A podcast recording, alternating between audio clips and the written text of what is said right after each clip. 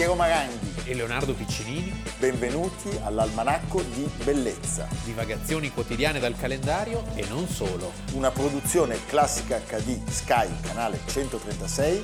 In collaborazione con Intesa San Paolo.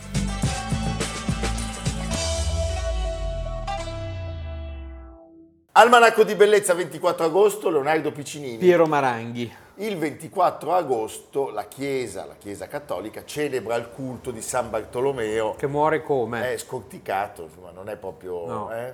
E infatti, E infatti più o meno, la scelgono bene sì, i cattolici. nella notte di San Bartolomeo. Perché la notte del 20 tra il 23 e il 24 agosto del 1572 È il momento culminante di un periodo eh, della storia di Francia molto cruento e molto drammatico. Noi in Italia non abbiamo avuto nulla di tutto ciò, per fortuna, e un po' perché appunto la Chiesa era fuori discussione, poi con la Controriforma tutto è stato spento. La Francia è stata lacerata da una lotta religiosa e politica, E politica. dove le due cose si sovrappongono, che veramente ha lasciato dei danni enormi enormi, che sarebbero finiti solo con il peso di l'età moi, Luigi XIV. che è il pronipote di chi uscirà alla fine vincitore da tutta questa vicenda, che è Enrico IV di Navarra. Perché non soltanto si consumano le guerre di religione, non soltanto ci sono i toscani che invisi ai francesi E arriva il gelato. arriva- ne portiamo anche il gelato, ma è anche il momento in cui finisce la dinastia dei Valois e inizia quella dei Borboni sul trono di Francia con la famosa frase Paris vaut bien un mes, cioè il protestante si fa cattolico per diventare re. Esatto. Enrico di Navarra. Enrico di Navarra. Allora, che cosa accade? Facciamo una- una- un breve resumé. Re di Francia era Enrico II, che aveva sposato una Medici, Caterina, Sì, che era partita appunto col gelato.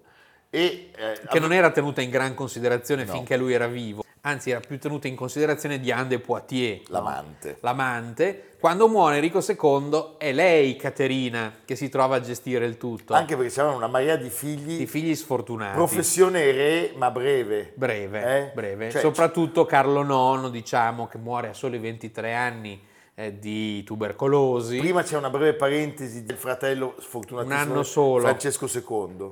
Poi arriva Carlo IX, Sì, che eh, appunto eh, morirà 23enne eh, di, di tubercolosi e eh, quindi lei insomma sostanzialmente dà le carte.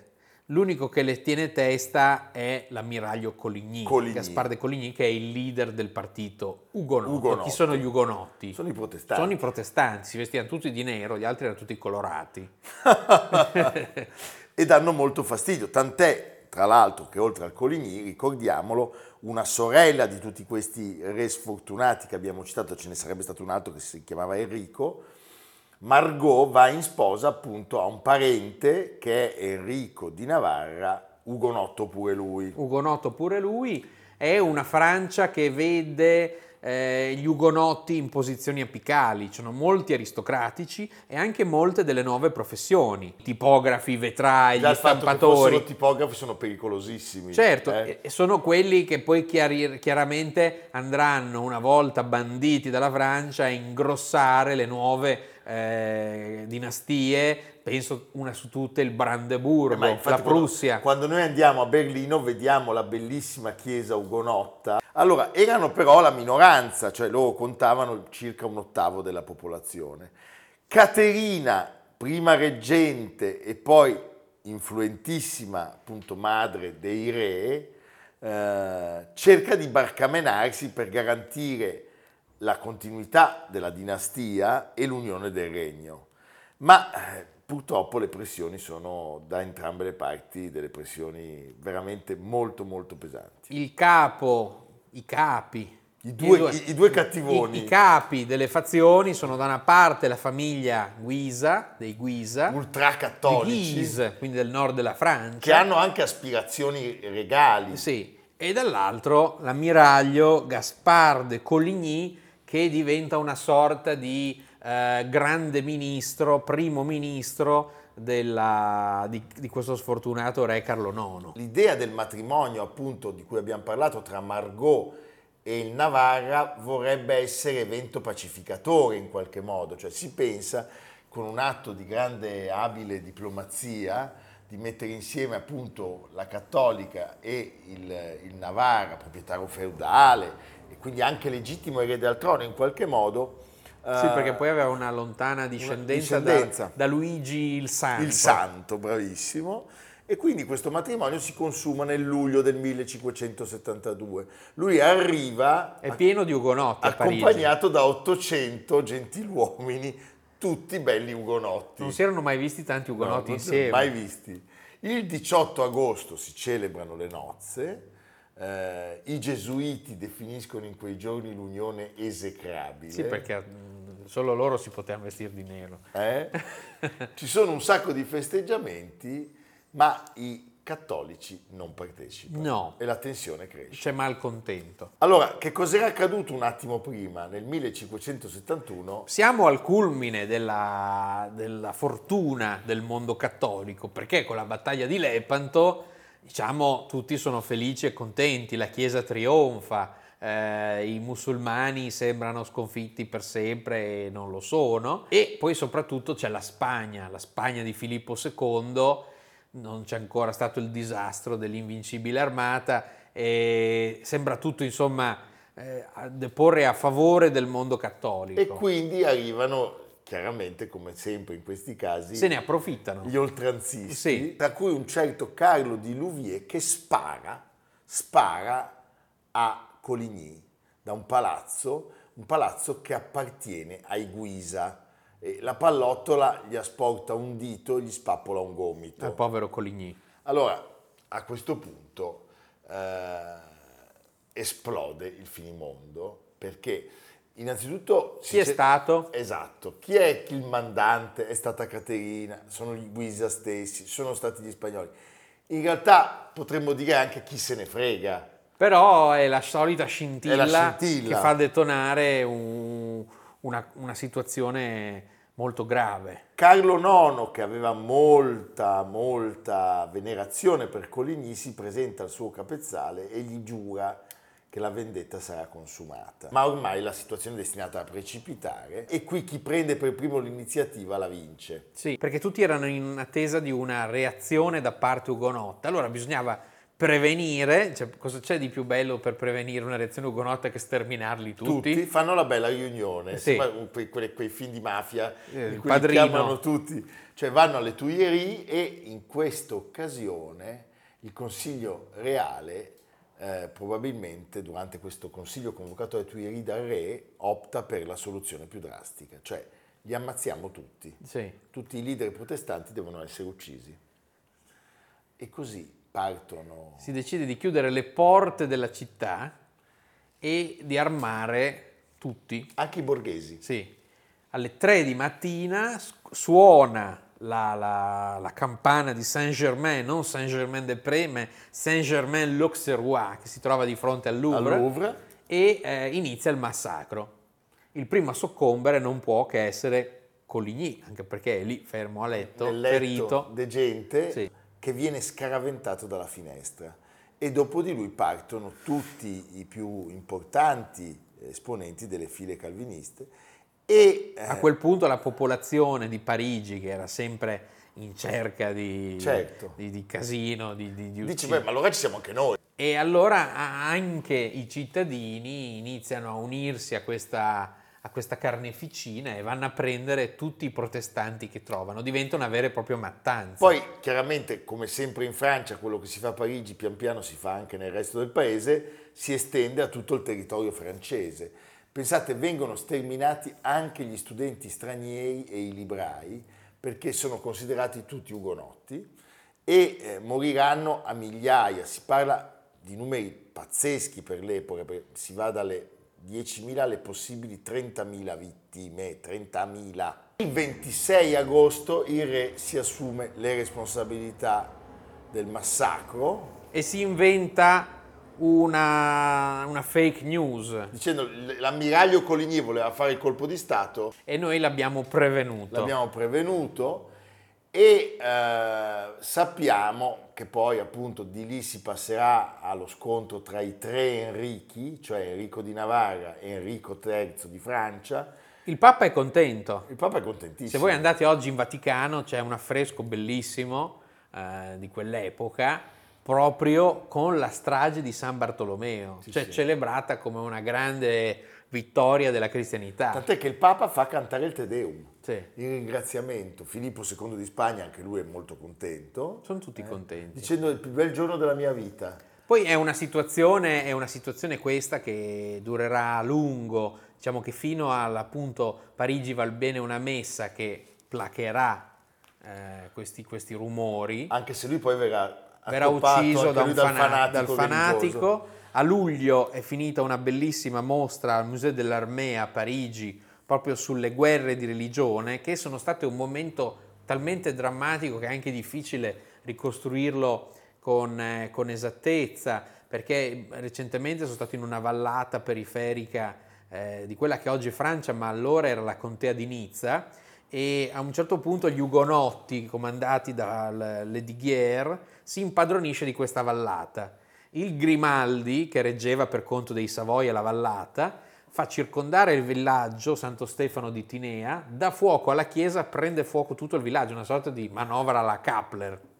Per cui sono state, sono state scene disgraziate e di cui c'è tanta traccia, poi anche nell'Ottocento, perché Dumas nella Reine Margot Eh, certo. appunto ci ha offerto... Che è la fonte che ispira il film di Esatto. Chéreau, tra l'altro, certo.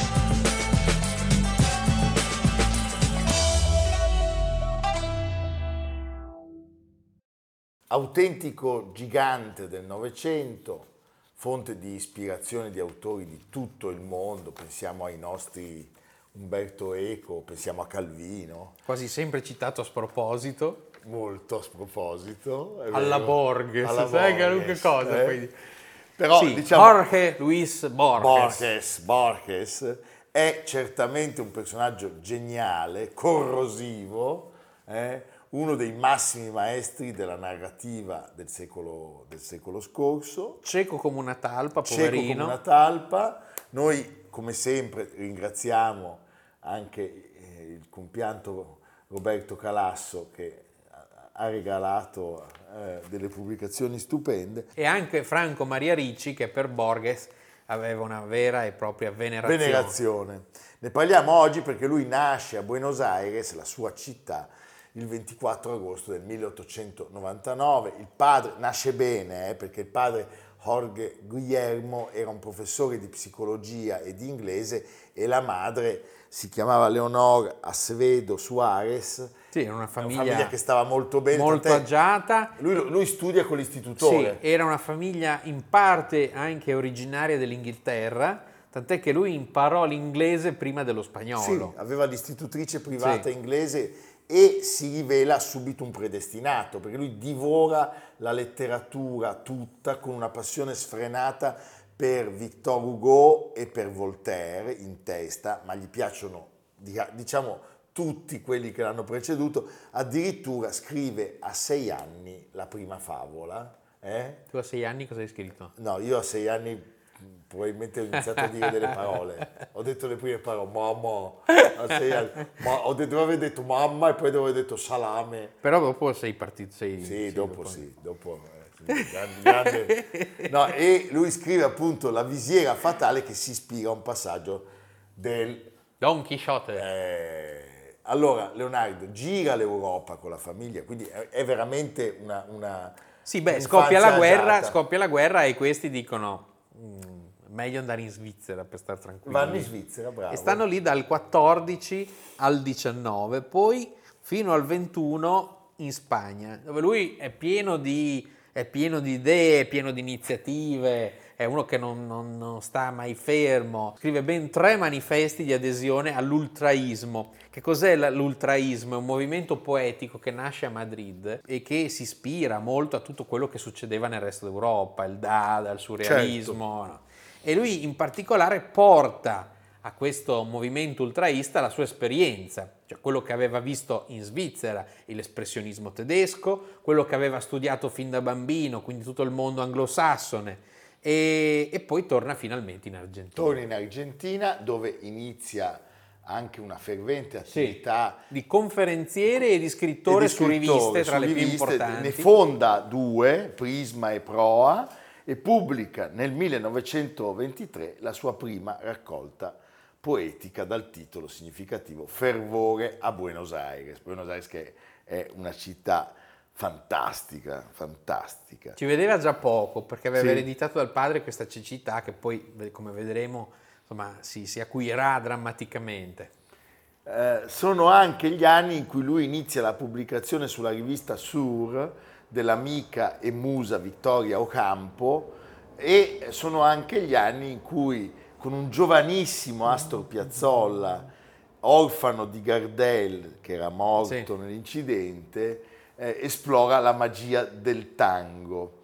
E nascono queste storie fantastiche appunto questi racconti falsificati, pensiamo a quella splendida raccolta Storia universale dell'infamia, eh, pensiamo ai saggi divaganti, pensiamo a questo personaggio eh, Evaristo Cariego. Sì, lui ha, ha una sua capacità totalmente unica, direi, nel panorama letterario eh, del Novecento, di inventare trame su dei riferimenti di grande erudizione, perché lui era un, vero erudito, aveva studiato tantissimo e questa sua cultura si vede sia nelle opere di narrativa che anche in quelle di saggistica, che sono notevoli. Eh. Certo, e hai parlato di questa crescente cecità che lui appunto aveva ereditato dal padre, il padre muore nel 1938 e lui rischia di morire perché eh, facendo l'assistente bibliotecario a un certo punto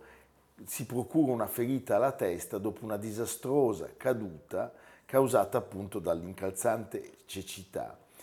E si salva, si salva, rischia di morire di setticemia e incomincia a scrivere durante questa lunghissima convalescenza eh, alcuni dei suoi più grandi capolavori. Finzione del 44 che verrà rivisto nel 56, l'Aleph, altre inquisizioni, lui diciamo che diventa dagli anni 60 un vero e propria celebrità in tutto il mondo. In tutto il mondo. Nel dopoguerra c'è l'inciampo politico.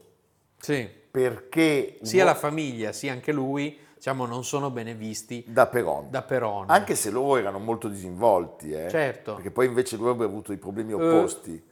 Però con il peronismo lui non gira, tant'è che a un certo punto la madre e sua sorella Nora vengono arrestate per aver rilasciato delle dichiarazioni contro il nuovo regime. Però viene addirittura mandato a far cosa? Lui sua... era in biblioteca, alla lo... biblioteca nazionale lo di Buenos spediscono a, fare, a occuparsi dell'ispettorato degli uccelli. Sì, no? e dei conigli nei mercati. No, ti rendi conto?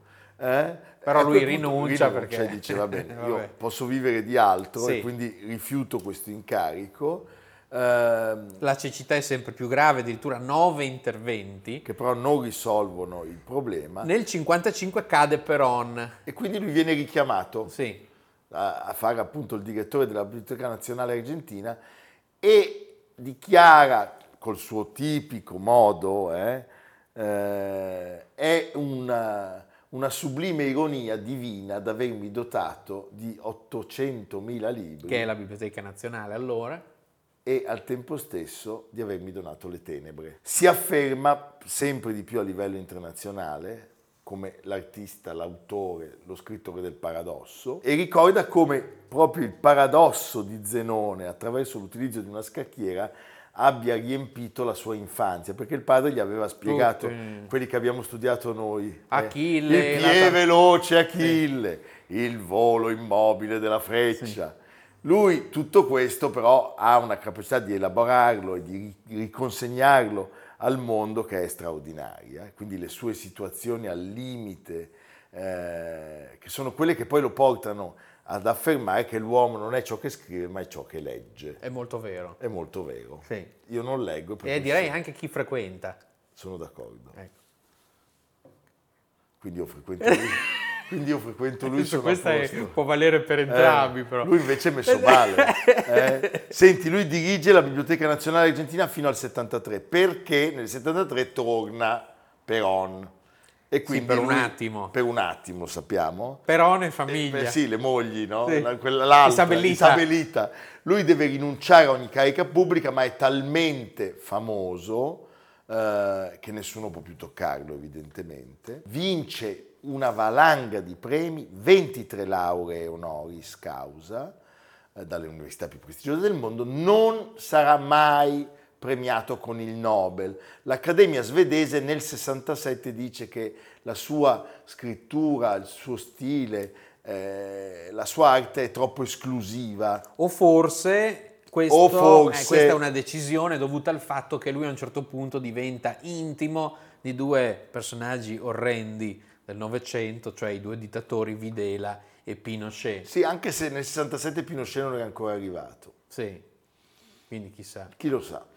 Però, Chien sabe. chi sabe, di fatto il Nobel lui non l'avrebbe mai eh, ricevuto e eh, c'è questa sua frase sui desaparecidos che lui di fatto eh, ci offre parafrasando Neruda perché dice quando gli raccontano questa cosa confesso che ho sbagliato.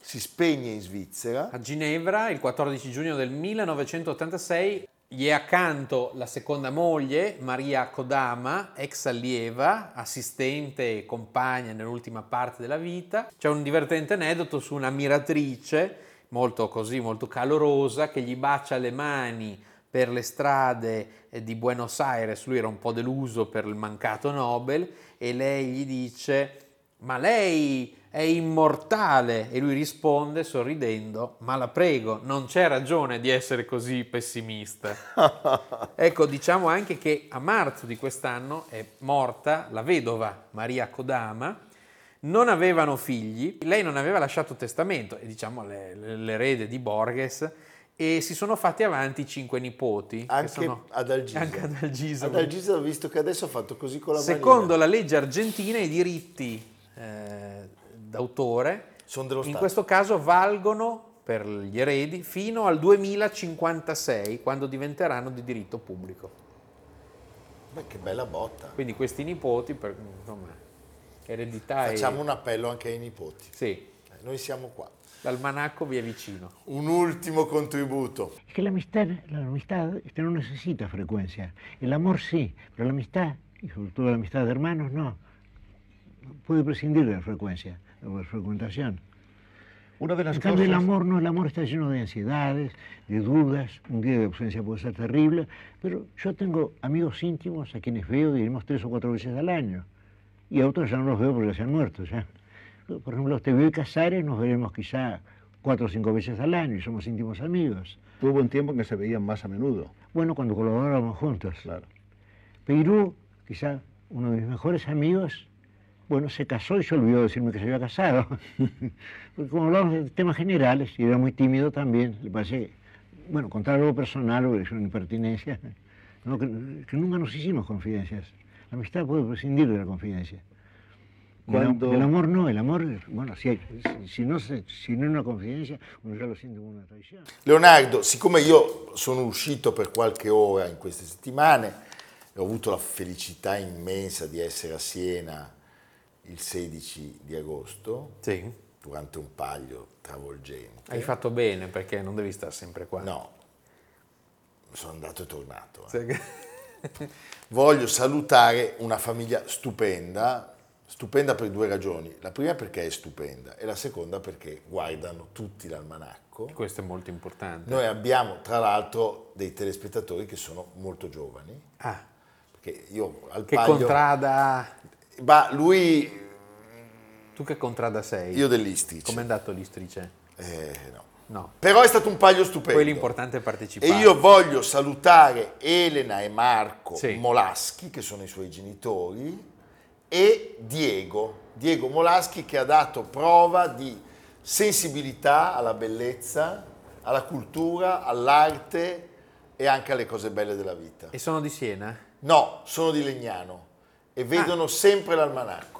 Viva, viva E- Legnano e la battaglia di Legnano. Esatto, l'abbiamo Dai, citata. eh, C'è, c'è una Poi grande... ci siamo stati anche a No, Legnago. ma noi verremo, invitati, Legnago. noi verremo invitati al Paglio di Legnano. Ah, vede, vede. Dobbiamo anche partecipare. No, fisicamente no. Ok. Però, insomma, se con la cultura non si mangia, Con Legnano. no, senza cultura si muore. Ecco. Possiamo dirlo? Perfetto. Va bene, Leonardo. Quindi io saluto la famiglia Molaschi. Chiedo a tutti voi di prendere la nuova versione tascabile del libro, Eh che sì. è questa, questa qui. Quella di Gutenberg. Si mette in tasca. Sì. È un oggetto contundente che può essere molto utile, soprattutto in questo periodo che è pi- è pieno di cinghiali.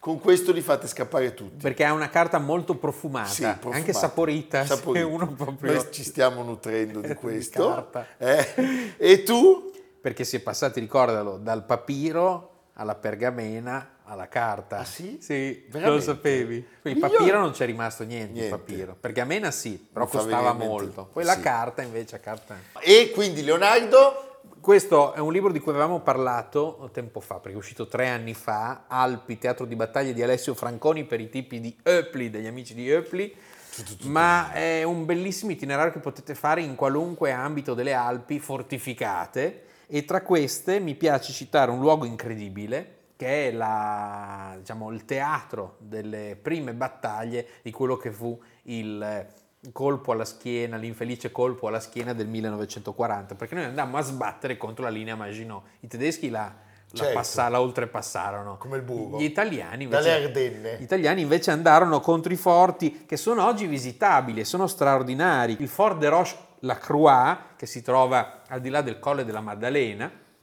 è un'immensa fortificazione che all'interno conserva un vero e proprio labirinto di cunicoli. Eh, proprio in questa valle ci fu il primo caduto dell'esercito italiano nella seconda guerra mondiale. Si trattava del giovane sottotenente Beppino Nasetta, il cui comando chiese il conferimento della medaglia d'oro. Fu concessa solo quella d'argento a causa del suo carattere antifascista.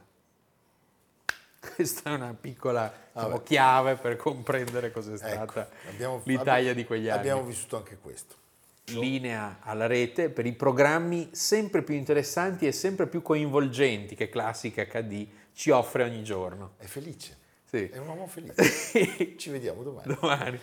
Almanacco di bellezza a cura di Piero Maranghi e Leonardo Piccinini. con Lucia Simioni, Stefano Puppini, Jacopo Ghilardotti, Paolo Faroni, Riccardo Cassani, Nicolò Cazzola e Samantha Chiodini. realizzato da Amerigo Daveri, Valentino Puppini, Luigi Consolandi. Stefania Margheritti, Alessandro Puppini. Una produzione Classica HD, Sky, canale 136. In collaborazione con Intesa San Paolo.